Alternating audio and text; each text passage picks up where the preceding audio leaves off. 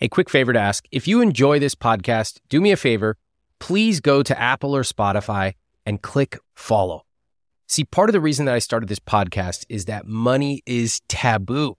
And my dream is to be able to inspire millions of people just like you to build a healthier relationship with money. And so by clicking follow on Apple Podcasts or Spotify, it really helps my team and it helps this podcast get in front of more couples who need it. Thank you again for being an IWT listener. It means a lot to my team and it means a lot to me. Um, what the hell is going on on this podcast that like 80% of the people who come on here go through massive screening, fill out applications. They never actually read my book. Is anyone else puzzled by this? Look, a lot of the questions that you ask me about money are answered directly in I Will Teach You to Be Rich. How do you pay off your student loans? How do you automate your finances? Where do you start investing? And how do you handle big purchases? I wrote this book as a six week program so you can follow along on your own or with a partner. If you want to improve your finances, I recommend you get the I Will Teach You to Be Rich book. It has over 18,000 reviews on Amazon. Get it at iwt.com slash book. How many of your friends and family and the people around you talk about their house, housing costs, housing investments, etc.? Everybody. It's disgusting. It's a status thing. If you're not playing that game, then you're what are you doing? Even if it's all fake. One of the things too leading up to this was one of our friends who, you know, we knew didn't make as much money as we did. They were able to buy a nicer home. Uh oh. Can't help but feel a little jealous, right? When you bought at the peak, did you have a conversation that it might go down? Not in depth. It just all kind of came crashing down together. Like we have been it's affected all areas of our life. This is a constant state of anxiety every night. Chris and Camilla are 33 and 31, and collectively they make almost $300,000. They live in a high cost of living area, and they recently bought a vacation house, you know, like everyone on TikTok tells you to do, so you can rent it out and make passive income. The only problem is they realize they're losing money. So how should they handle it? And what will other people say? This episode reminded me of another Canadian couple, Eric and Elena, in episodes 49 and 50, who also bought a house they couldn't afford. But I think you'll find this episode fascinating for the differences, especially the numbers. I'm Ramit Sethi, and this is I Will Teach You to Be Rich. let's just take it back. Um, who was the one who had the idea to buy the vacation home? That was me. Okay. Tell me what went through your head years ago when you were thinking about getting this vacation house. It's always been a bit of a dream for us to kind of be able to do something like this. Um, but to be honest, it was more of a spontaneous thing when we actually kind of got down to it. I just I go down rabbit holes sometimes and I get very passionate and let's just say passionate about things and going about with it. Once we kind of got in a bit of a position where we were financially, I thought, had the means to do it. Um, you know, I was on maternity leave at that time still, so I had I had time, even though I was busy. Chris just started a new job uh, that was paying a little bit more, and you know, just kind of started daydreaming and looking at houses and working out numbers. And from there, we started going to listings and it just kind of snowballed from there. What was in your mind about why buying a vacation house would be a good decision for you? Well, you know, I thought that it would be somewhere that we could take our girls to and build memories.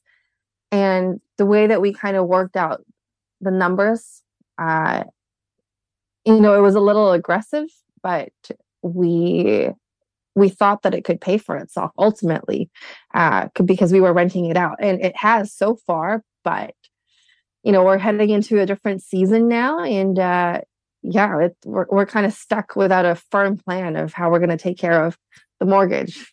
Okay, when you say it was aggressive, Tell me a little bit about that. We had never done this before, mm-hmm. right? So we did research, we did competitive analysis based on what other rental homes were charging. And it was just kind of going with that. Uh, and then came up with a number and then, uh, you know, came up with a number in total for the year that we thought we would make. And mm. yeah, I mean, so far it's been good because we got into that summer season, but now that we're heading into winter for the next little bit here, it's uh it's a little bit scary. Did you factor in winter in your analysis? We did. We did. Uh, but I think there were just other costs that we didn't really factor in. Like what? Uh well, you know, for example, the trips to get there and back. And then when we do that, you know, it does end up being a little bit of a vacation as well, of course. So there's what you would spend on vacation, right?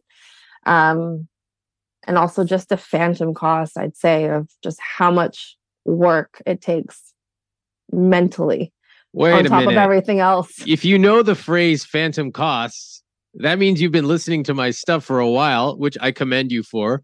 So are you telling me that there were even more phantom costs than you had anticipated? Yes. Phantom costs are the unexpected costs when you buy something. And I'm obsessed with phantom costs because they profoundly affect how much money you have, but they're engineered to be invisible. And you know the craziest thing of all? People actually do not want to know about their own phantom costs. To me, it is so crazy that some people actually believe they made hundreds of thousands of dollars from selling their house. But if you show them and factor in those phantom costs, they actually lost $450,000. Of course, those same people will never hear this. They don't listen to podcasts like this. They refuse to have a conversation about how they may have not made the best financial decision. And this is why I love my job. I want to give you a simple example of phantom costs and how profoundly they can affect your finances. When I had a car payment my monthly car payment was $350.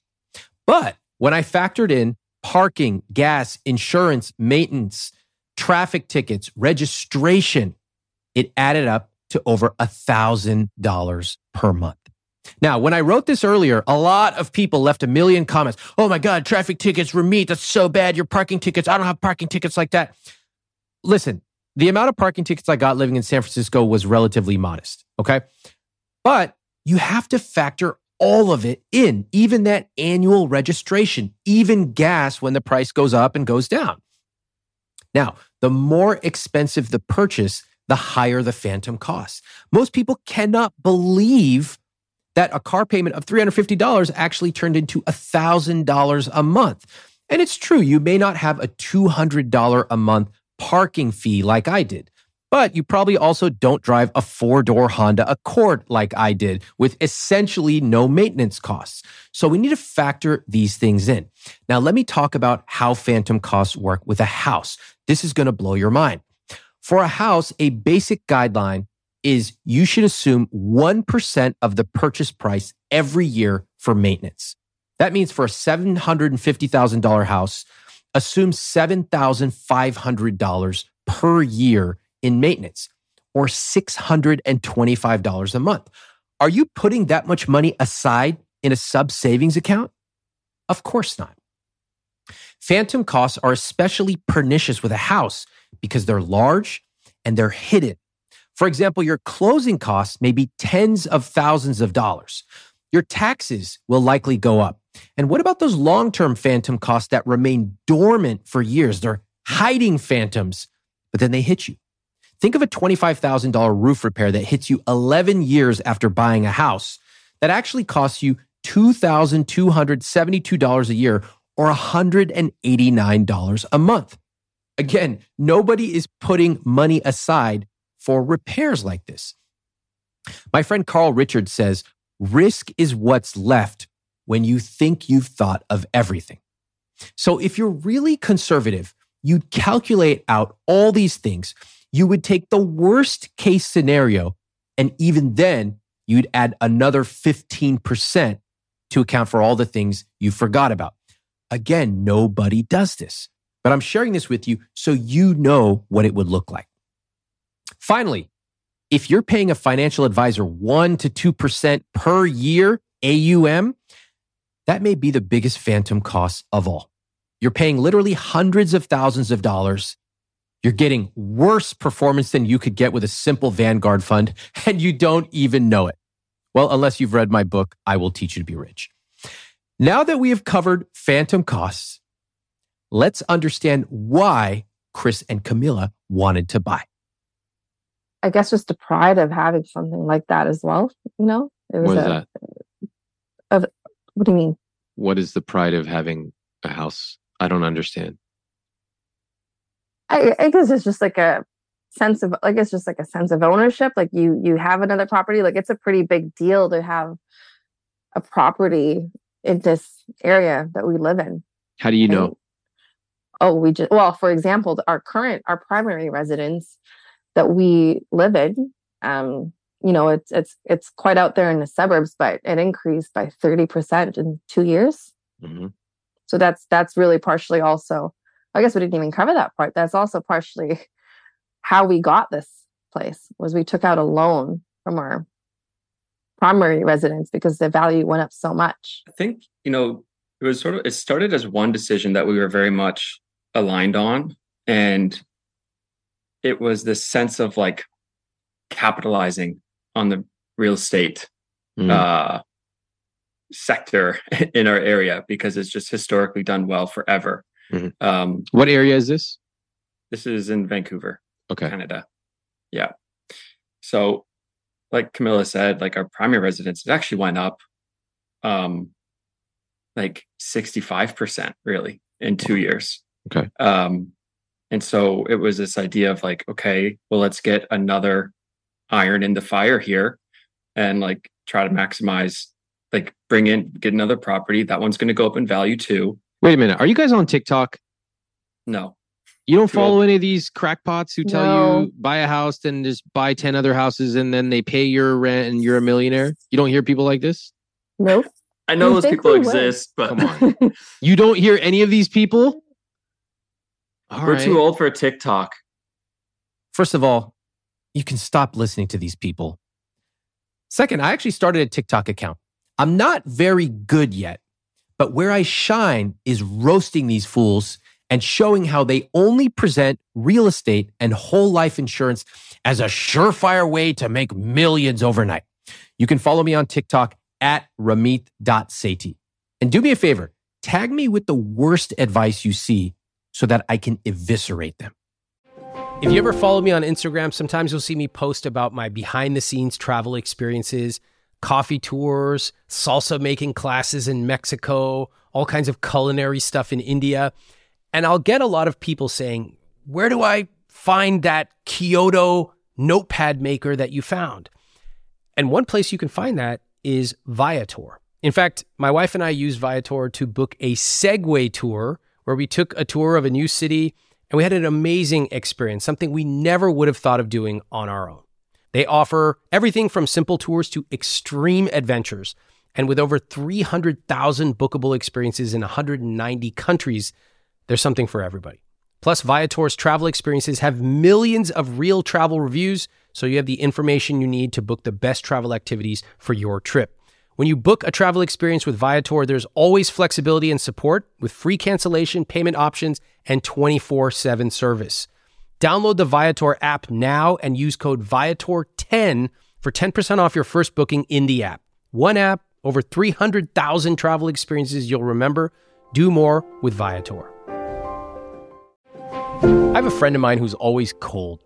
She told me she and her partner have totally different temperatures when they sleep. She goes to bed in a flannel pajama. She's got extra blankets. Her partner's running hot. So now she recently started testing the pod cover from 8 Sleep, one of our sponsors. Before she goes to sleep, she gets on the app, cranks up the heat, and when she gets into bed at night, it's already warm and waiting for her.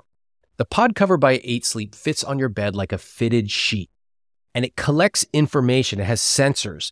The pod then uses that information to understand what you need to get better sleep. You can set it to heat up or cool down before you get into bed. It also adjusts while you sleep. and you can set it to change temperatures to gently wake you up in the morning. Best part, there are two zones. So if you run hot and your partner runs cold, you can each set your side of the bed to exactly how you want it. Improve the way you sleep by using my link at 8sleep.com slash Ramit for $200 off plus free shipping on their high-tech Pod 3 cover. That's 8sleep.com slash Ramit, E-I-G-H-T, sleep.com slash Ramit, R-A-M-I-T, for a better, smarter sleep. How many of your friends and family and the people around you talk about their house, housing costs, housing investments, etc.? Everybody. It's disgusting. Yeah. Okay. It's disgusting. Wait, what are we talking about right now? yes, exactly. Oh, okay. So, so you were like, if you can't beat them, join them. We got to get a house. Okay. pretty much. When you heard that kind of stuff going on around you, everyone talking about real estate, what did it make you feel? Like you need to be a part of it. Like for me, at least, it was, it's a status thing. Like it's, if you're not playing that game, then you're, what are you doing? You're a loser. Yeah. Where do you see that status reflected? For example, when can you tell that someone is impressed that the two of you own your place? I mean, I guess it's just like in little conversations with people, How does it go? right?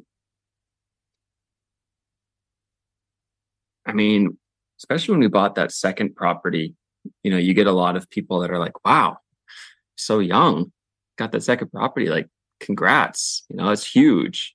Um, Beautiful. Well done. yeah.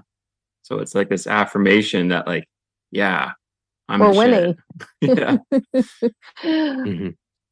It's just little things like it's just people around you friends family um all the people that were trying to get this deal done like the realtor you know Congratulations, you gave me my commission. yeah Uh, i mean uh, yeah um it's it's just it's around you And did the same thing happen when you bought the vacation house? yeah yeah for sure Mm-hmm. you know your family is proud of you showing off to their friends What they say? Um, Our son, they have two properties. That kind of thing. yeah yeah Our daughter, they they got a vacation house. Now they can. They're gonna have that for generational wealth. yeah that's right and in because people family, know yeah. yeah because people know real estate is expensive here it's it's a it's kind of a status thing even if it's all fake Whenever someone says, I don't care what other people think, you have to treat it like a toddler babbling. You let them say their thing, blah, blah, blah. Then you just ignore what they said because it was completely meaningless anyway, and you carry on. Nobody thinks they're affected by the people around them. But of course, we are. Did you know when I ask people, what's your money dial? Most people say eating out or travel, but nobody has ever said status. Yet when I look at what we spend our money on, it's obvious that we all crave status in certain situations. This is why you're listening to this podcast on a certain phone. This is why you are wearing what the people around you are wearing and why you eat at certain restaurants and have that haircut and even talk the way you talk. I would rather people just get honest about why they're buying something rather than cover up all the real reasons with some logical nonsense. Truck owners, I'm talking to you. People who buy a primary residence because it's a great investment, but you haven't ever run a buy versus rent calculation. I'm also talking to you. By the way, if you're curious what I'm talking about with the buy versus rent thing, go to iwt.com slash house, get my three-step guide to buying a house and learn how to run the numbers yourself. How did you come up with the idea of taking a home equity line of credit? we didn't have the cash for sitting aside for a down payment Mhm. so we that was where we were going to get the down payment from Any concerns about taking a HELOC? no because we felt it was a pretty safe bet considering they only let you take you can only mortgage as much or you can only go up to about 80% of what your home is currently worth When did you buy your primary residence? 2019 Okay. And do you believe that real estate prices only go up? Here in Vancouver, yes. Uh-huh. And you believed it in 2019. Do you believe it now? I think over like I think in short term, no. Prices do fluctuate. They're going down right now. They were peaking when we bought this other property, unfortunately. Um, but when you look at like pricing over 5, 10, 20 years, like yeah, it feels like it's it, historically speaking, they do go up consistently here. I have a question for you. This is like, you know, I don't get a chance to talk to people who buy at the peak that often. So this is my own personal fantasy right now. When you bought at the peak, did you consider for a moment that you might be at a buying at a very, very high price? Yeah. But we Okay. just didn't think that that was the tail end of it.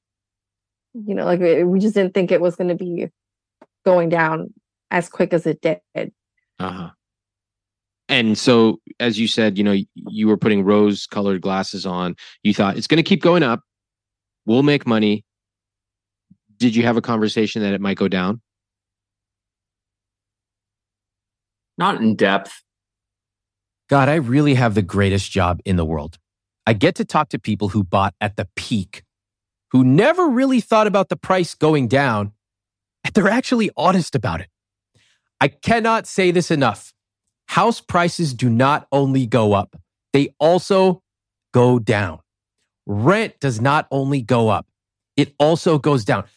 On what universe, on what planet do I live where I have to actually say this? Uh, guys, things don't only go up, they also come down. But for some reason, AKA the NAR, using decades of propaganda to brainwash Americans, I have to remind you that house prices also go down. You must realize this when you're deciding whether it makes sense to buy or rent. And if you believe that, then you have to question the other advice you've gotten over time because much of it was likely misleading or just plain wrong. This is kind of a complicated thing to take out this debt. Who was giving you advice? Were you asking for help from people? Talk me through that. Yeah, I mean, we we had a we had a mortgage specialist that we just kept going back to and asking questions to. What? What? What's a mortgage specialist? Is that the person who gives you the mortgage? Yeah, basically the salesperson for the bank. Oh God. A lot of sheepish looks on this call right now for anyone who can't see it. Um, what is the incentive for a mortgage specialist? Well, they get paid, right? They get Yeah. paid off of what we have. Let me share a few lessons of life for you all. First of all, there is more to Indian food than chicken tikka masala and garlic naan. Yes, yes, we know you love it, but there are other dishes you've never even tried. Get an Indian friend, go to an Indian restaurant, prepare to have your mind blown. Second, if you bank with Wells Fargo or Bank of America, you are asking to be ripped off. It's just a matter of time. And third, you should not trust anyone when you're buying a house. Every single person involved in the transaction looks at you as prey. You are their next BMW payment.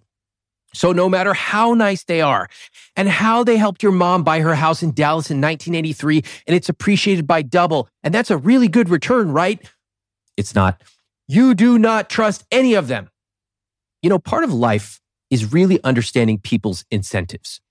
A mortgage specialist wants you to take out the largest loan you can so they get paid the most. That's fine. Once we understand it, we know that they are coin operated. And once you understand their job on this planet, you can deal with them because you know what motivates them. The problem is you guys cover up these incentives with all kinds of bullshit. Oh, this guy Ted, he's really nice. He helped us get a better rate than the other guy. I don't care if Ted is nice. I don't care if a scorpion is nice either. His job on this earth is to sting me. So you ask, Ted, how did you get me a better rate? What's the catch? How are you compensated differently than my old broker? Forget it. You know what? None of you are going to do this. Who cares? I'm done with this. Go get ripped off by your buddy Chet if you want to. Camille goes on to explain that the interest rate has risen from 2% at the time they purchased their vacation home to about 4.5% now, which would add $1,000 to their monthly mortgage bill. Could you afford a surprise extra $1,000 a month payment? Did you consider that rates might go up when you were taking out the loan? Definitely. Um, but I think we just chose to look at it with the glass half full type of uh, attitude. It's a big bet. Um, it was a big bet. Tell me more about this. This is very interesting to me because, you know, there are certain times where people will only look at what can go right. And then interestingly, the very same people in other parts of life will only look at what could go wrong. And I'm fascinated by how situationally we change.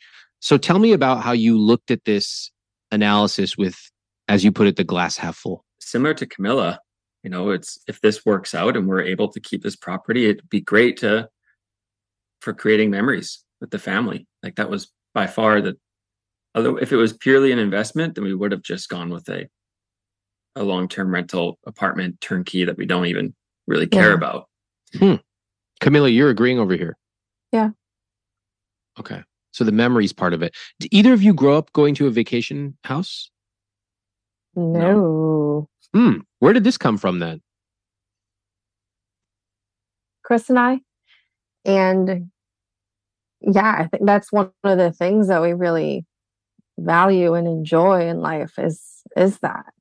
And we, you know, we didn't we didn't do a lot of that growing up when we mm. were younger. Mm-hmm. How old are your children? Four and one and a half. Oh, okay. Congratulations. Thanks. Thanks. Do you travel with them now? A lot of local travel. Yeah. Um, with COVID and all that, we haven't done too much flying out of the country, but yeah, I mean, we we definitely love to go up just to some of the local destinations quite a bit. Okay, okay, I get it. I get the idea that you could create memories. You have this beautiful place, a little bit outside the city, and you could go there repeatedly. I get it. And if everything fell into place and worked out correctly, the value of the property would go up. You could be renting it, cash flow positive. You're essentially staying there for free. It all kind of paints this beautiful picture. I get it. Listen, I love a good dream. But if the dream costs hundreds of thousands of dollars, I also love running the numbers so I can sleep at night. I want you to remember something. Not everything has to be positive ROI. Sometimes it's fine to buy something just because you want to or for non financial reasons, but you've got to run the numbers. I guess the other thing I'll just add too is that we actually, you know, considering you can call it our environment, our surroundings, our friends, and our family, we live in a pretty modest home, mm-hmm. you know, our primary residence.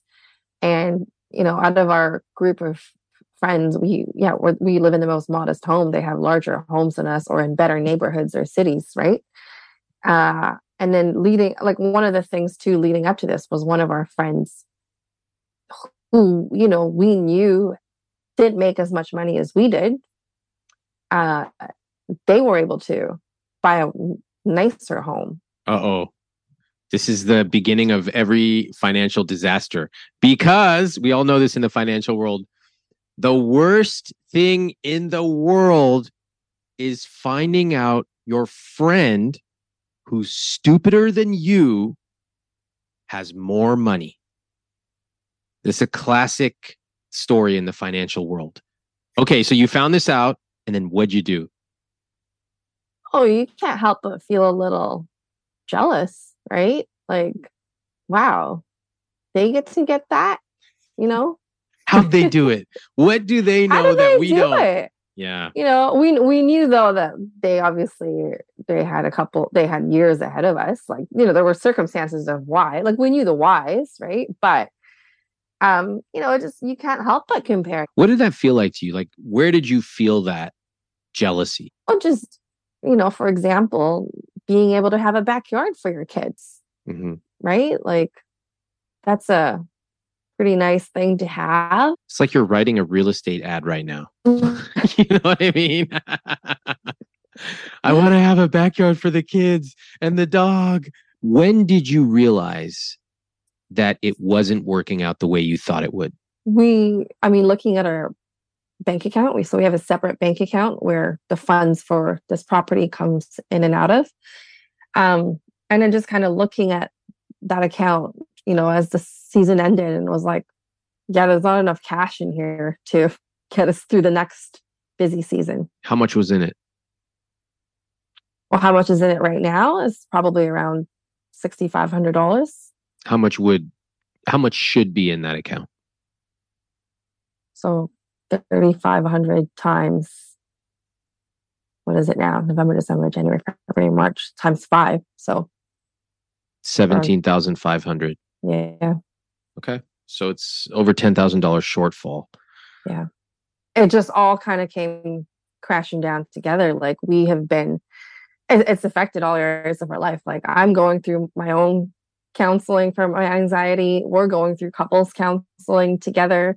I mean, you know, there's just a lot of things that is all of a sudden like, oh, like where can we alleviate? Like, what is what is one big thing here that's contributing to kind of everything that's going on in our lives? So I, I, there wasn't a specific moment, but if you were to look at our lives now versus pre property,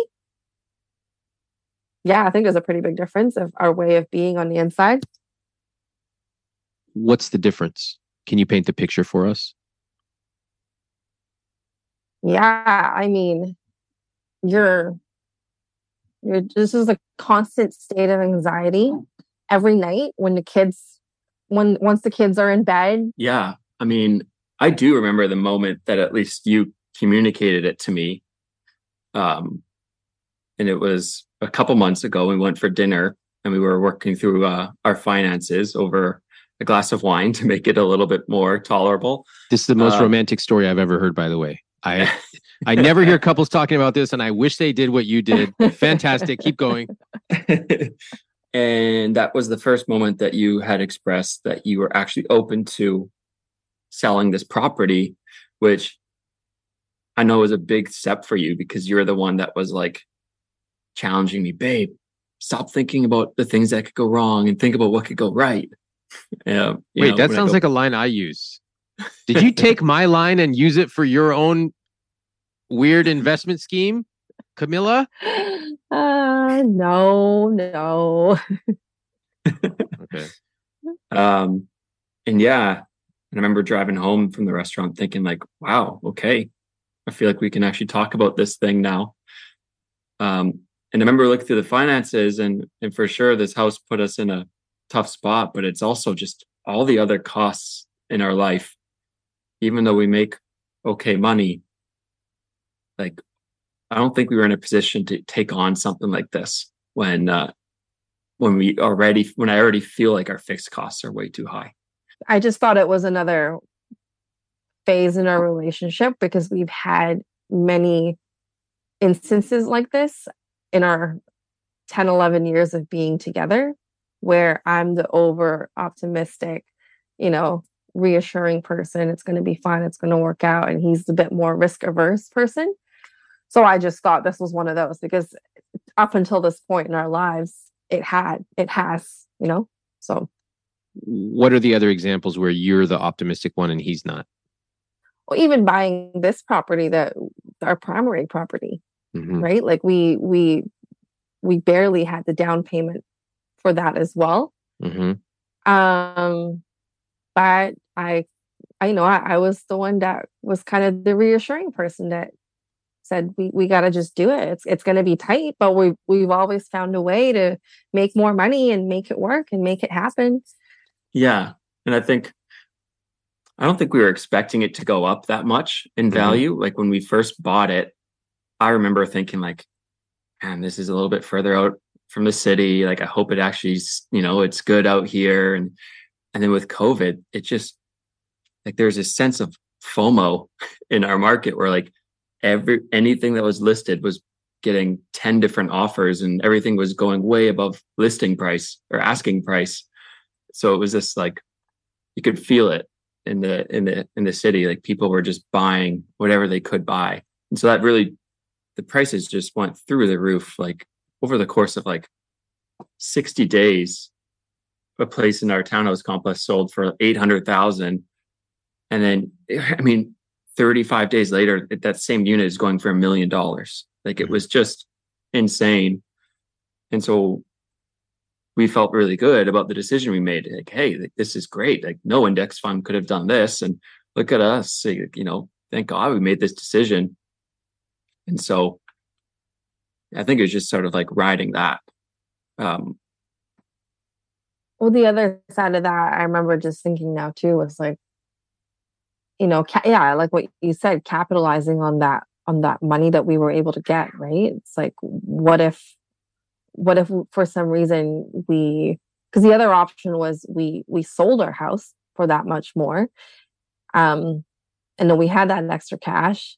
Then what would we have done with it? Would we have like bought a bigger property then at that point with that extra cash? That was the other kind of option that we were looking at as well. Out of curiosity, if you had sold at that time, how much would you have in the bank right now? We would have had about 400 and 400 to 420,000. Mm. How much do you have in the bank right now? Cash? Mm-hmm. Maybe 12, 13,000. Mm. Yeah. I don't usually find it useful to look back and wonder what if because you know hindsight's 2020 and all that but just from outlining the different options you could have taken the different paths you could have chosen what occurs to you i mean there was a very safe comfortable avenue to go with, but we decided to go with what seems like the hardest, most high risk option instead. And high risk gets you what? Well, you could win big, but you could also lose big. Here's what I noticed from their experience. First, they're very candid, very self perceptive. They're mostly honest about what they did and why they did it. I also noticed that there's a lot of hot emotions. I don't think they sound frenetic, but they definitely got carried away by all the hype surrounding real estate, particularly in their area. And you can hear this in the stories they tell about how everyone was talking about real estate, how proud people would be that they bought a second house, how jealous they might be of other people. And I remember what this is like because the same thing happened in Sacramento. Sacramento is one of those boom towns like Phoenix, Vegas, etc., that go boom and it goes bust. And there's a variety of reasons that that happens there. I remember during the boom 06, 07, there would be developments in a neighborhood. People would be standing in line to put their names in a lottery and if you won the lottery, you got the chance to buy the house. Just think about that. Think about how supply and demand are affected when somebody's selling something, in this case, the developer, makes you stand in line to put an offer down on a house. And you know what people said? They said this all the time. They would say, well, we, we got to put an offer in now because it's going to go up by $50,000 next month. It's going up $50,000 every month. And then they would say, if we don't get in now, we might get priced out. I want you to think about that. In what other part of life would you say that? Would you say that about peanut butter? No. And if peanut butter gets too expensive, what do you do? You don't use it or you find a cheaper alternative. But when it comes to housing, people narrow their vision. It's almost like uh, they got punched and you know, you start to, your, your field of vision starts to narrow. That's what they do with housing. They go, well, Ramit, everybody needs to live somewhere. So we need to buy now. We don't want to get priced out. Very true. And everybody should have affordable housing. That's why I'm such a proponent of building way more housing to increase supply, which brings prices down. But beside that, you know, you have other alternatives. You could rent. They go, why would I rent? And this is where you can see that they've gone down a funnel. If you believe that something's going up $50,000 a month, it would be foolish not to get on board. And this is exactly how ordinary ma and pa put a bid in for something they can't afford and then end up losing a ton of money because nothing goes up forever. I get tons of email every single day, and I want to give you a behind the scenes look at how I manage emails from my team, from my family, and from you. I use a piece of software called Superhuman, and this is an email software that I actually pay for out of my own pocket. It works with your existing email service like Gmail or Outlook. And let me share how it saves me over 10 hours a week. So here are a few things I love about it. First off, it splits my inbox into different streams. So my important emails come into one place. It's not cluttered with a bunch of subscriptions everywhere. Next, I use keyboard shortcuts, unlike you barbarians who literally click and peck through every single email. U to mark it unread, S to star it, J or K to cycle through messages. I use keystrokes to schedule messages, like when I want to ask one of my coworkers a question, but I don't want to send them an email on a Saturday. Now, I can work through dozens of emails in minutes using this. And Superhuman just introduced an AI feature which allows you to take a huge email with all these people chiming in automatically summarize what's going on in a few bullet points. It'll even draft emails for you. So, if you want to buy back your time, Superhuman is a no brainer to me. It's something I spend my own money on and I love it. Right now, all IWT listeners will get a free month of Superhuman. You can get started at superhuman.com slash Ramit. That's superhuman.com slash Ramit, R A M I T. A few years ago, I was at a tea tasting in New York with one of my buddies. I thought it was going to be a normal tea tasting. Suddenly, six people from Japan come in. They pour basically three thimblefuls of tea, and we tasted. I've never tasted anything like that. And they tell us if we were to buy that, just the three thimblefuls, it would be $75. Now, drop for drop, that's the most expensive thing I've ever had to drink. Not all of us have the time or the money to buy that specific tea from that specific mountainside in Japan. But what if you could capture that feeling of the care and the love, even the way that they served it to us? What if you could bring that to your home every morning? Well, I want to introduce you to one of our newest sponsors, Pique Tea. What makes Pique Tea special is that the tea is cold extracted using only wild harvested leaves from 250 year old tea leaves. That makes the tea rich in minerals and other beneficial compounds.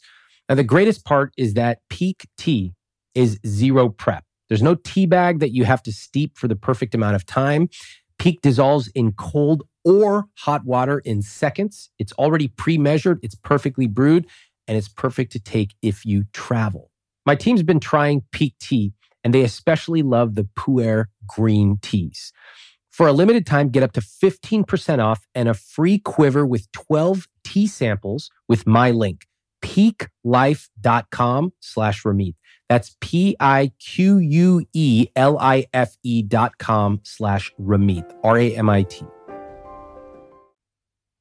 We've talked to a realtor as well, and they still figure that we can get what we paid for it.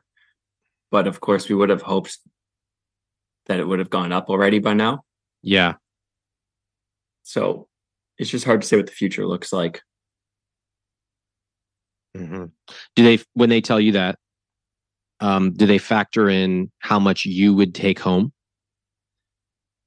We No, ran we the did- numbers on that. Yeah. Okay. Yeah. W- What it look like? I mean, we'd be taking a pretty big hit, even if we sell it for what what it what we bought it for.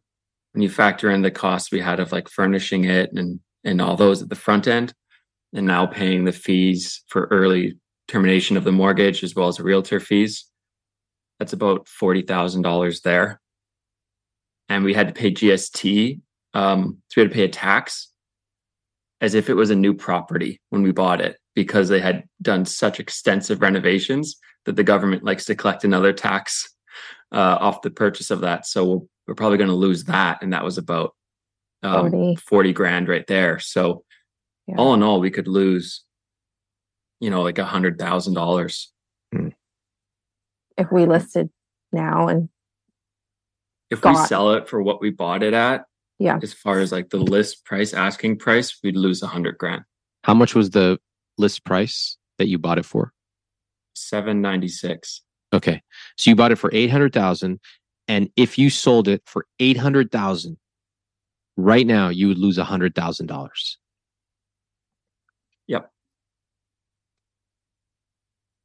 Do you think people know this? That if they sell a house for the same price they bought it at, they can lose a $100,000? No, I don't think so. You have to ask the right questions. Yeah. You have to you have to seek this information out. It sucks. It really sucks. you know, there's like the one piece is dealing with all the emotional stuff with it, right? Because it was such a big deal of what it was made out to be. And then the other piece is like the regret of that's a lot of money. But then the other piece of that too is it is a lot of money, but would we ever just rather, rather cut our losses now than wait this out? And it could get better. It still could. Yeah. But we don't know that. Yeah. Like, Yeah. It's scary. Huge kudos to Chris and Camilla for being so honest and sharing their mistake with everyone. Let me ask you, would you be willing to go on a podcast and share your biggest financial mistake? I really, really appreciate the couples who come on here and open themselves up to me. I try to help them, but I think in many ways they're actually helping all of us by being honest with their money decisions. All of us have made bad financial mistakes. And these couples are doing a service by sharing what they did and why. You know, most people have never, ever considered that they can buy a house, sell it for the same price, and actually lose tens of thousands of dollars. It just doesn't make intuitive sense. And that is exactly why I named the term phantom costs. They're invisible, and it's highly possible that you think you made way, way more than you actually did. But guess what? Even if Chris and Camilla lose $100,000, the realtor still gets paid, the mortgage specialist still gets paid, the bank still gets paid. You need to know this stuff. And when you face the cold, stark numbers like they are, suddenly you lose those visions of a backyard and kids playing by the pool. Those visions evaporate. Even worse, you start to ask yourself, could we have gotten the same thing for a few thousand dollars at a hotel or even rented an Airbnb ourselves? Was it worth it? This is why I insist for the biggest purchase of your life, you must understand how the math works. Now, I put together a guide on knowing if you're ready to buy a house. It's free. I'm going to add it to the show notes. Let's see what we learn by running through Chris and Camilla's numbers. Before I had them come on the show, I asked them to fill out a conscious spending plan, which breaks down their spending into four categories fixed costs, investing, saving, and guilt free spending. You can get your own conscious spending plan and instructions for filling it out at iwt.com slash episode 69. Now, normally I like to see fixed costs between 50 to 60% of take home, investing 5 to 10% minimum, savings 5 to 10% minimum, and guilt free spending between 20 to 35%. Listen in. So, how much do you have in assets? About 1.74 million Okay. And your investments? down to just under $11,000. Okay. Your savings? About $13,000. hmm And how much debt do you owe? 1.48 million. All right. So your total net worth is about $280,000. How old are both of you? I'm 33. 31. Okay. Chris is 33, Camilla's 31. And your incomes? Let's go Chris then Camilla. Uh, so my base salary is 135 and then my bonus, which is annual, is around 50,000. Okay. Awesome. Camilla, what's your income? 100,000 annual salary. Great. All right. So the two of you collectively make around 280, maybe a little higher gross. And you're in your early 30s. How do you feel about that? Pretty good, but also we are in Vancouver, so it's just it's just making us live a, a comfortable life. Mm-hmm. So Okay. Chris, how do you feel about it? Yeah, same. Um, I think 10 years ago, I would have been thrilled to know that. But now actually making that money and seeing the quality of life we have, it's it's not all that impressive. yeah. Mm-hmm. Mm-hmm. Yeah, I, I, do want to say I listen, I live in high cost of living cities too. And I think for someone who doesn't, they're just like, fuck off. You make $280,000 a year. What are you talking about? And the fact is, that is a lot of money. It is. And we'll look at your expenses. You know, some of the expenses you're spending, okay, they might be considered luxuries, premium things, etc. But I do want to acknowledge that high cost of living cities have expenses that are often extremely costly. You know, Mm-hmm. I'm talking about everything from the s- comparative price of a sandwich to childcare. It is extremely expensive. Now, you don't have to have childcare. That is a choice. Some people have the option to do a variety of things, but fact of the matter is living in some of these cities very very expensive. The least interesting thing in my life is some dude living in a city with 480 people munching on his month old pickle, having the avatar of a piece of cheese, and then listing off all the reasons he wouldn't ever live in New York City or LA or Vancouver. We get it, dude. You're scared of crime at the Santa Monica Farmers Market. But at the same time, almost nobody living in these high cost of living cities acknowledges that you're wealthy. 280K a year in your 30s, you are wealthy. So let's just get it out on the table. Let's be honest. Then we can decide what to do. Can somebody tell me the percentage of your take home that your fixed costs represent? Just before you tell me that number, uh, as a comparison, I like to see that number between 50 to 60% of your take home. What is your number of fixed costs? 84%. Oh, wow. Wow. Are you telling me that the conscious spending plan has automatically narrowed in on the problem here? That is so crazy. I wonder who came up with this conscious spending plan, which you can find on iwt.com slash podcast. All right. So let's let's take it from the top here. So your rent, uh, well, your primary house mortgage costs you roughly three thousand dollars a month, and your vacation home costs you three thousand five hundred dollars a month. Okay. Mm-hmm. Anybody find that interesting? Vacation home was more expensive than our primary home. Yeah. And again, the thinking there was we're going to just like print money and it's going to be profitable, et cetera. Right? It's going to pay for itself. It's going to pay for itself. That's that's the favorite word of people you know on the internet. It's it's going to pay for itself. It cash flows. I go, "Do you even know what that fucking word means cash flow?" They just throw it around. There are a few words that people throw around in the financial industry that almost um like I don't know these Marvel comic people, but I can imagine there's some Marvel superstar who has some trick where they throw their hands up and it just blinds people. That's what this is. In the financial industry, these words blind people. Let me let me share them. Passive income. Um, cash flow.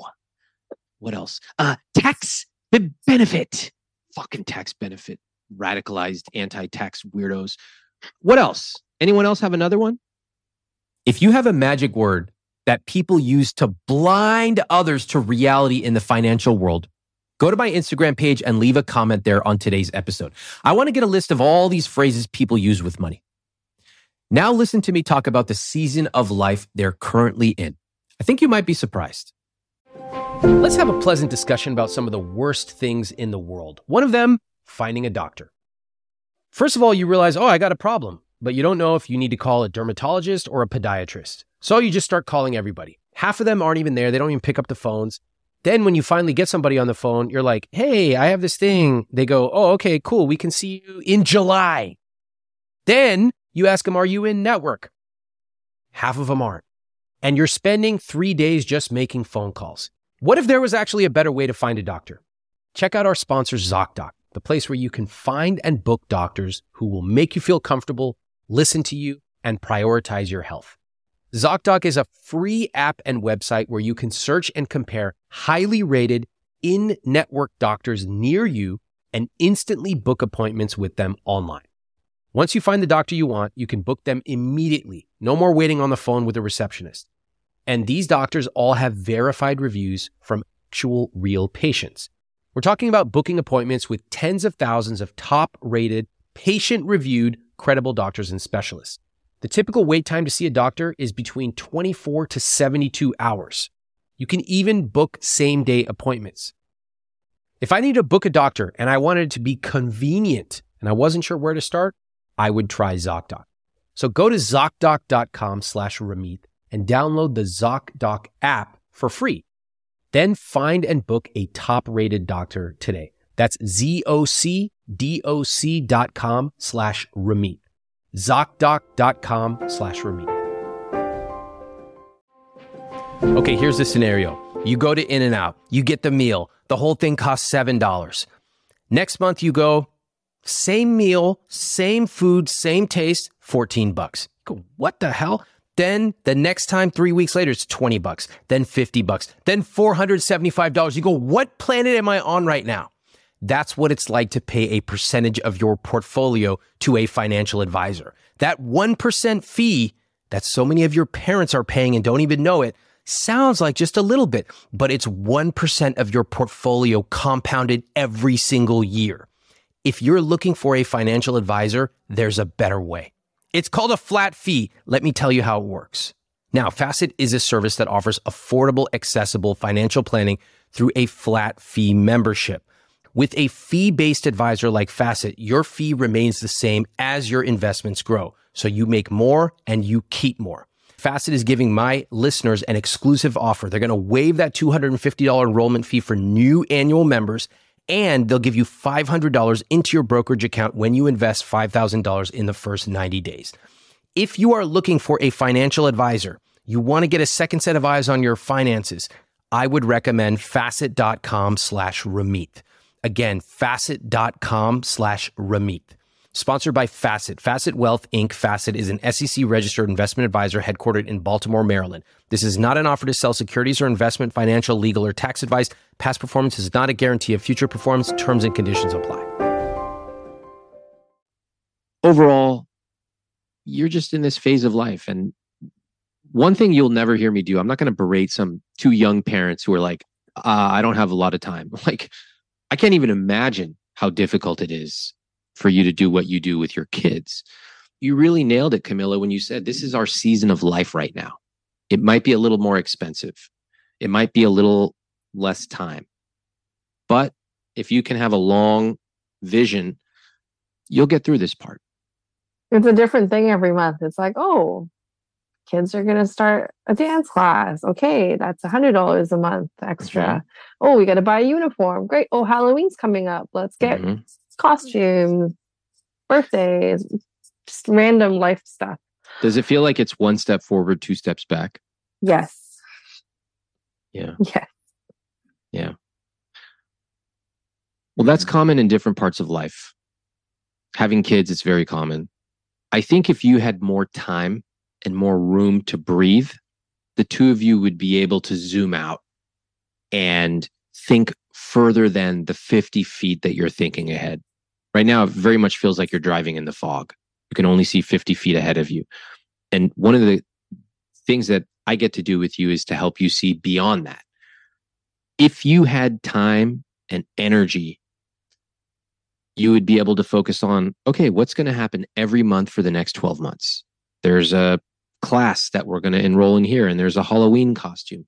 Let's plan for it let's put a little money aside. What would that feel like versus what you're doing today? Oh my God. It feels so good. Sense of relief and just like confidence, the at peace feeling, like you just kind of know you just there's a plan in place. I didn't even like, yeah, we've just never done that. That feels that seems so far off at this point. When people have young children, their savings rate drops. It's very predictable. And that's okay. There are seasons of life where you can't be this super disciplined machine. When you have kids, most people are just trying to get by. And if they have to cut their savings rate by a few percentage points to make life easier, fine. The important thing is to acknowledge that and to make a plan. And it might go something like this.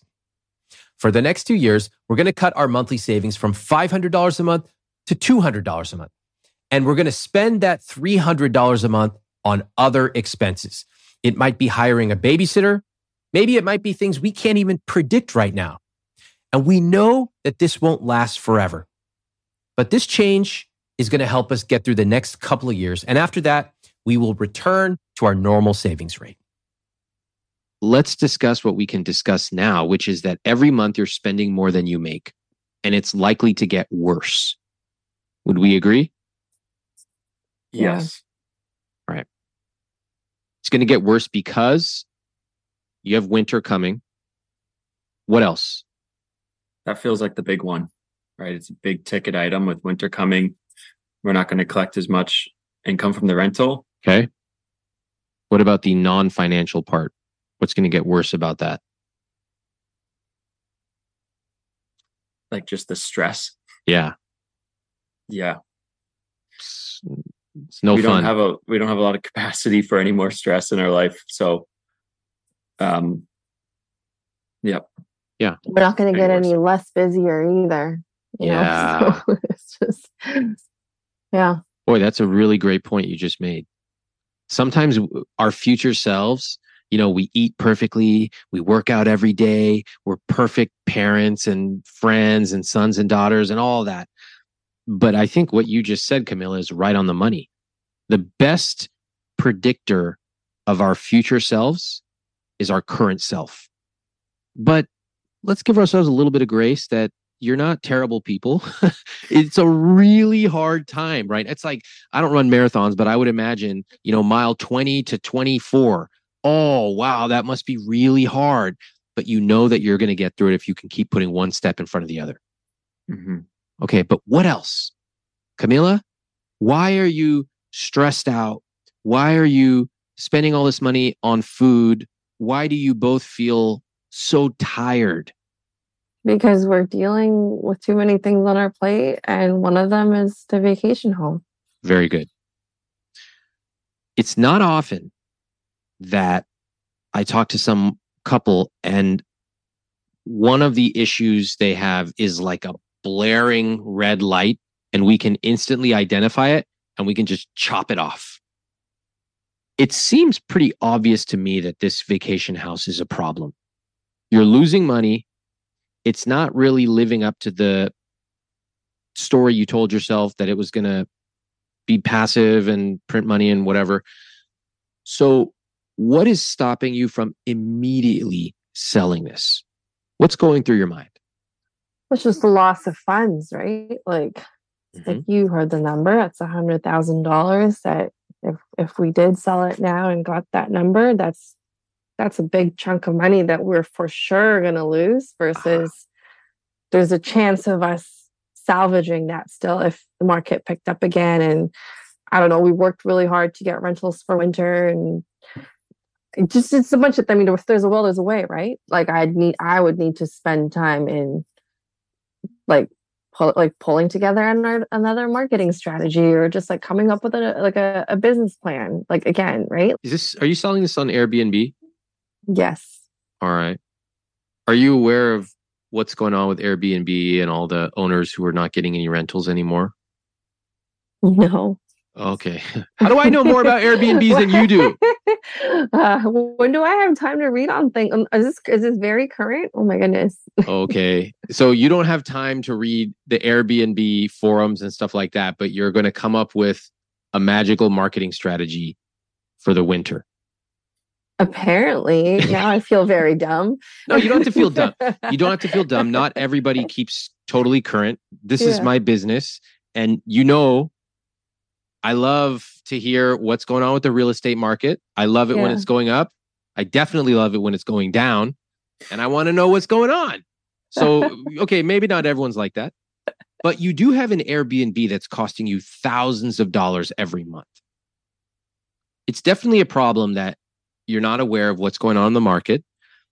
And I think it's possible, although it might be optimistic thinking, to believe that some magical marketing strategy will fill up this Airbnb at the rates you need. But I also think that what we're seeing is this dynamic play out of Camilla comes up with the if we just try harder, we can make it work. Do you see that trend playing out here? She's not Yeah. She's not. Yeah. Yeah. But is there a different way to make big financial decisions in a relationship besides one person is optimistic and says we should do this because it'll work out in the end, and the other person says, uh, I don't know. All right, fine, I'll do it because I want you to be happy. I mean, you could probably take a bit more of an objective outlook on something. Just really run the numbers and compare. Like, does do these numbers is this aligned with where we want to be? Like, where do we want to be in five years, ten years? You're telling me that you're suggesting for the biggest purchases of your life, you should actually run the numbers? Hold on a second. This is blowing my mind. Camilla, what do you think? I remember running the numbers and but I don't remember and correct me if I'm wrong, Chris, but I don't remember you taking a crack at it on your own too. And I don't want to say that to call you out, but you know, I did my own version of running the numbers and then you looked at it and you gave feedback as well, but I don't recall you taking a crack at it in the same way that I did. Yeah. Yeah. I mean, I think that's because I didn't want to really do this. When we talk about running the numbers, like in hindsight, looking at this, we looked at like an monthly operating costs type of numbers. Like how much could we get from rent? How much are the monthly utilities, mortgage? But I don't think what I think what we missed was like, what does this look like in four years, five years, six years? And like, what are we actually longer trying to get out? What are we trying to get out of this thing? Instead of like, can we survive on a monthly basis if we do this? Well, do you see any similarities with what you're doing right now and how you made this decision to buy a vacation house? Yeah. What do you see? There's no long term planning. Yeah. No vision. You're living month to month and you're looking 50 feet ahead. You've been doing it for so long that now that's all you know. But I am also saying it's not that surprising that you feel behind and busy and objectively speaking, you're losing money every single month. That's a problem. So you tell me, what would you like to do? To just have a better plan and like, I mean, and like kind of do it. I just feel like we've gone so far in one direction and it's, we've got this mess. And I feel like the mess needs to be cleaned up. Mhm. even if it means that we, you know, come out of it with some very expensive lessons that we, you know, that we've had to learn. But just to have like uh, simplicity almost like, and like, here's what we do, this is what we spend money on, just have a plan and really think about how like we're doing this for a purpose because in five years, we want to have X or we want to be in an X position um, yeah, I just feel like there's some cleanup that needs to be done. It almost seems too good to be true, Mhm. but I I want that. Okay. Like it's yeah, I mean the simplicity that's I I desire that. the more advanced I've become with money, the more I've had to fight for simplicity. And I would imagine that you both intuitively understand this as parents. The more children you have and the older they get, you have to fight for simplicity. Otherwise, you'll just have a bunch of stuff in your house, endless amounts of stuff. You're both nodding. Mm-hmm. So you get it. The same Yeah. is true of parenting. The same is true of money.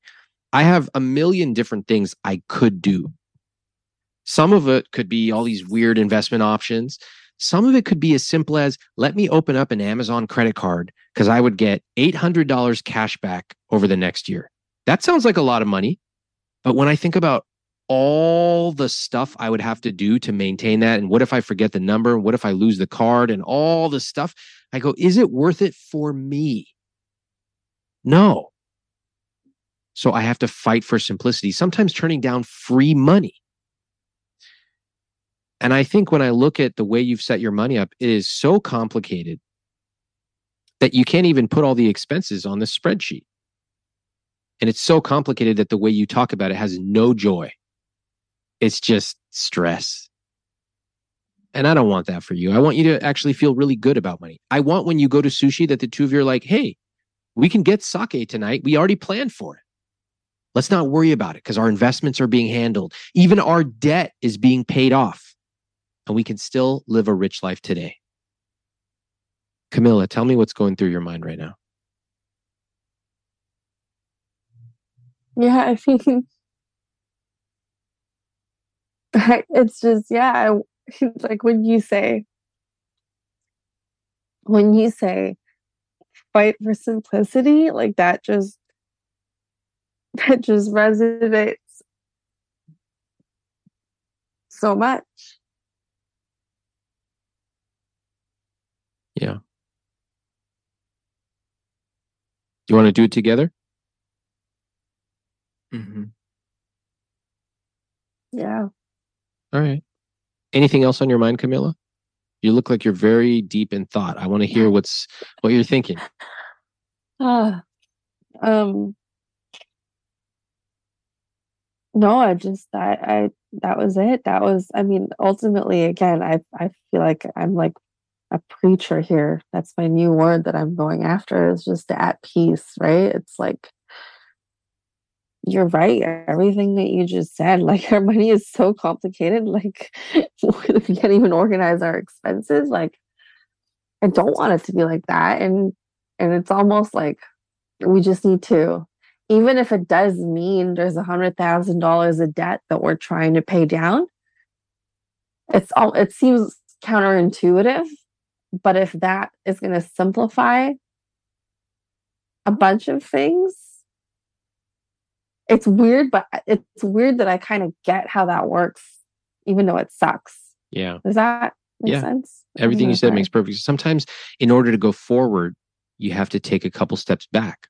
You know the Yeah. thing? The, the thing that also stands out to me, which I don't think you both have reckoned with, is that you have high incomes. And so even though you may have made a financial mistake, a high income solves a lot of financial problems.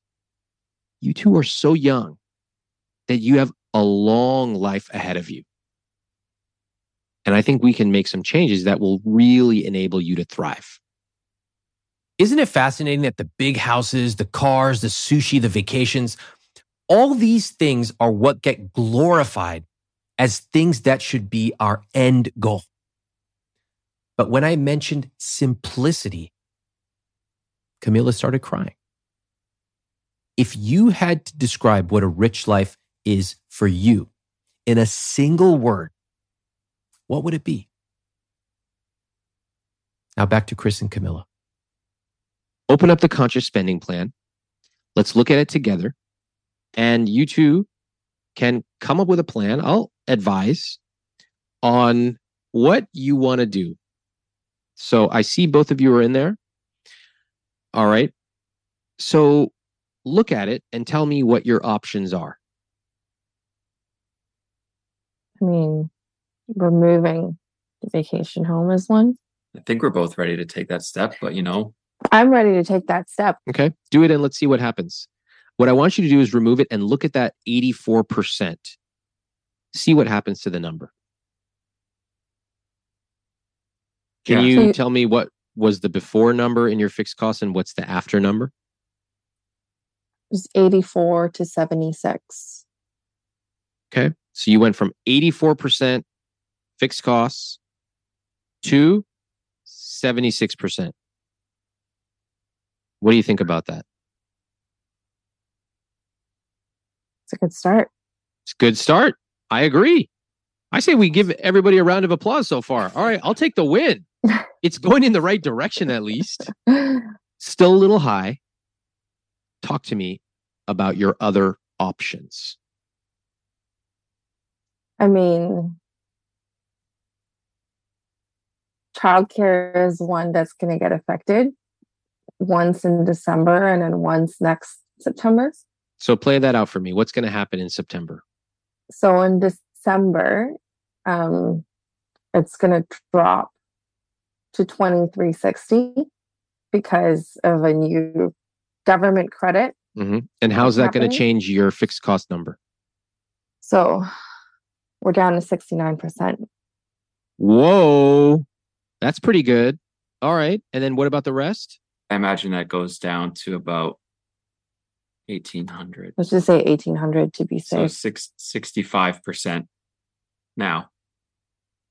Um, that's pretty good.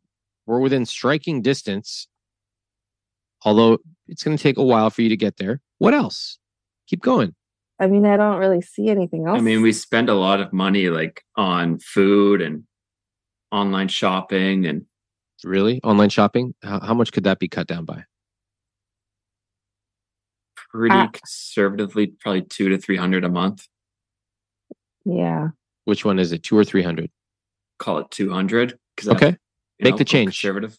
I like it. I like being conservative. Very good. I don't want you to go from 60 miles an hour to zero overnight. I like being conservative, slow, gradual. Well, what are we at right now in fixed costs? 63%. That feels pretty amazing to me. Can we do another round of applause, please? Because you went from 84 to 63. Wow. This is such a great example of the IWT process at work. We could have jumped right into the conscious spending plan, but if we did that, it would just be some guy berating them and telling them all the areas of life they should stop spending money on. So instead, we spent a lot of time digging into why they're in this current situation and how they see money and even what their vision of a rich life is. And now that we're getting to the numbers, everything is so much easier. They can literally change their lives in 10 minutes. Let's look at your guilt free spending, which is just called everything else. it's holy shit. Am I reading this right? It's $5,000 a month? We're Yeah. actually spending closer to like 6,600 a month on this category. Okay. So this seems like an opportunity that has a lot of places you could cut. Would you agree? Yes. Yeah. Like like what? Sushi? Yeah. The amount of times we do take out. How are you going to do that so it's not just a wish, but it's actually going to be something that you follow through on? Who's meal prepping? No one right now. Well, let's make a decision. Who's going to meal prep and when's it going to happen?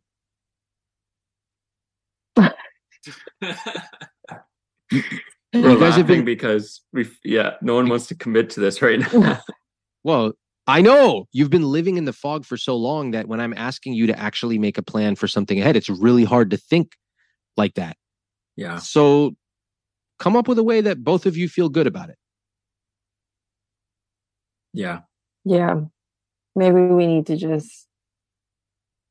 If we actually do it together, I would do it. I just can't do it by myself. Like, I do feel like that's the only way it's going to work is is if we're doing this together.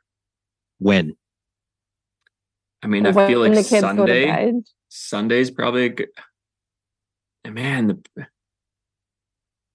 it's hard. This is hard for me. It's supposed to be hard. It'll be at night at some point. What day? Yeah, that's a good question. Okay, well, if we do Sunday, there's just we just have to commit. It's like a no fly zone for any plans whatsoever for other people, which I'm okay with. It becomes just a family ritual that we do meal prep on Sundays. Otherwise, That is correct. it screws us over for the weekend. We just we're only available Yes. other nights of the week. Yep. Now, you know, you could adapt it. You could say, oh, we can join you after 8 p.m., whatever. But the time for this is sacred for the two of you because you can see that if you don't create a time that's on your calendar and both of you honor it, that it trickles into every other part of the week and Yeah. it all starts to add up into you losing money every single month. It's funny. We have a couple who make $280,000 a year. They have over a million dollars in real estate. And here we are talking about who buys the cereal. But I want you to notice what's going on here. We spent a lot of time on the vision, the big picture. Now to make this a reality, we have to get into the absolute tiniest details, including what time they're going to get their groceries every Sunday. Behavior change is this beautiful combination of high low. It's big picture and excruciatingly small details. And I am infinitely patient at this point because I know we're at the cusp of a huge breakthrough. My proposal, you know, is build your your plan for at least 6 days a week. That would be my recommendation. And then at least on your 7th day you have something to look forward to, etc. But I would not just give yourself 2 days cuz 2 days often turns into 3 days and now you're basically back where you are right now. All right? So my suggestion would be like a big meal prep Sunday and then a mini meal prep Thursday. But that's up to you. Yeah. 2 hours let's be conservative. How's the food getting to your place? Um, yeah, I mean, we played around with like grocery delivery or like those actual meal kits. Don't do the meal kits. The... You guys can't afford that. what else? okay. Costco. Grocery delivery. Okay, you want to get it delivered? Costco. Well, or Costco. Are, which one? Let's guys. Can we just make some decisions? I hate this indecision. It's driving me insane. Eh, what did we say 10 minutes ago? Fight for simplicity. We I can't know. even pick where we're getting the groceries from. I would say let's go to the grocery store. Yeah. Let's go to Costco. Let's buy them where it's it's cheaper. Okay. What what time are you going to Costco on Sundays? Got real quiet. morning. Sunday morning? Sunday morning with the kids. or one of us goes and the other one stays. Yeah. Yeah. We'll play around guys, with that. But can Sunday you guys just morning. tell me what's the decision? No, we're not going to play around with it. You guys, come on. Okay, you make $300,000 a year. Just tell me what your plan is. Sunday morning, we're all going together. All right. So you go, you do the Costco thing. Great. I mean, you guys just want to meal prep right then? You come home, you just do it, or you want to wait till night? The reason I'm pushing them for clarity on the details is that if they don't get crystal clear on how they're going to implement this, the entire plan will fall apart. You all know what I mean. Think of the last time you decided to do something new. Maybe it was start a fitness journey or learn a new language. That is the time where you're at your most vulnerable because your body and your mind will do anything to bring you back to a place of comfort. Oops, I forgot I don't have a clean gym shirt. I guess that means I can't work out today. Wrong. You can work out wearing a normal cotton shirt. But more importantly, what we want to do here is walk through every single step of what you're likely to encounter so you can visualize success and also any potential barriers. Well, Chris isn't going to like this, but we could do it when the kids nap. Yeah, I mean, look, it's got to be done. Like, I think what's important is thinking about this. It, it's not just about like we need to eat better. This is like, this is, yeah, this is, we're doing this for a reason. So that our, yeah. you know, from the financial aspect, like it gives it a purpose. Right. Yeah. So like that, that helps fight the, okay. the want for convenience. Well, I'm game if, if you're going to go at this with excitement with me. Hey, I, I didn't say I was both... going to be excited. Well, hey, I, I, have to say, I think you both seem pretty enthusiastic. Just to share uh. my perspective, um, I do notice the, uh, you know, it's fun going through this exercise because it really tells me a lot about how you make decisions. For example, you both are totally in tune with the other. Like, oh, we we have to do it around when they nap, or like, what if family calls on Sunday? Like, you know what's going on in each other's lives, which is beautiful. At the same time, you both kick the can down the road. You're like, we'll have to figure that out. I'm like, let's just figure it out right now. Yeah. And I notice a, a lack of decisive actions. And that's what will trap you. I want you to start investing money every month. You're going to have to start paying off some debt probably. And every month you check in with each other. Okay, we may have debt. How are we tracking? We know that it's supposed to be paid off in this many months or years. How are we tracking? How are our investments doing? Each month, you're building up a little buffer. You're also paying down any debt that you may have. And most importantly, you have a future. You can see this is when we're going to be zero. This is when we're going to have a million dollars. You can create these milestones and you can know the exact month and year. That's how you do it. How would that feel to be able to do that? Camilla first, then Chris. Pretty exciting. Like just yeah, to come up with a plan like that and just actually see it. Like I think we would actually be energized to stick to a plan. Yeah. Chris? Just to get out of the fog. You know, like it's it's just to have that just give that confidence and peace of mind and, and purpose to everything that we do. So that when you sacrifice, you feel like it's actually for uh, something. Yeah. I agree. Okay, great. So you, you got a plan. Sounds like in the next five to 10 days, you're going to assign things, milestones, come up with a decision. Sounds good to me. Great. Yeah. I'm okay with it, if especially if we know it's by design. There you like, go. Then that changes everything. That's exactly right. You know, what a great comment. Great comment, Chris.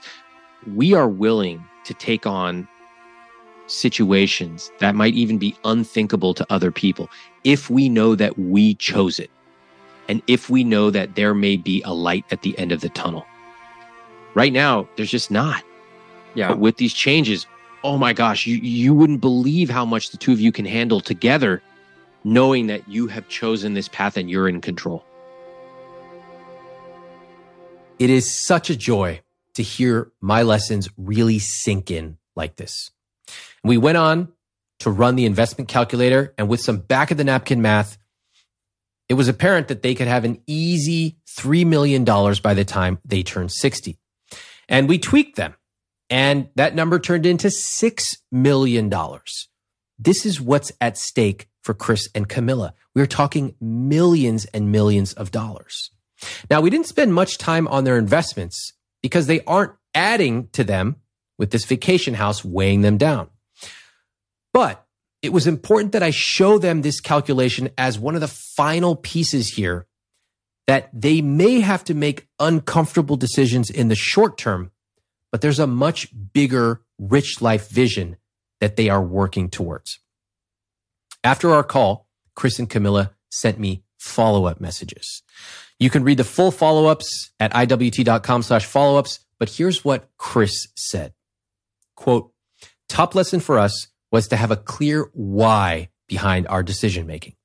Meal prepping on a Sunday when all we want to do is relax is hard, but it's only hard because it's being viewed as a burden and a shitty task that needs doing. I'm changing my mindset to something more like we are meal prepping today because we want to pay ourselves more via investing and saving. Ultimately, to become millionaires, retire young, and do whatever we want. You can read the full letters at iwt.com slash follow-ups. And thank you for listening to I Will Teach You to Be Rich.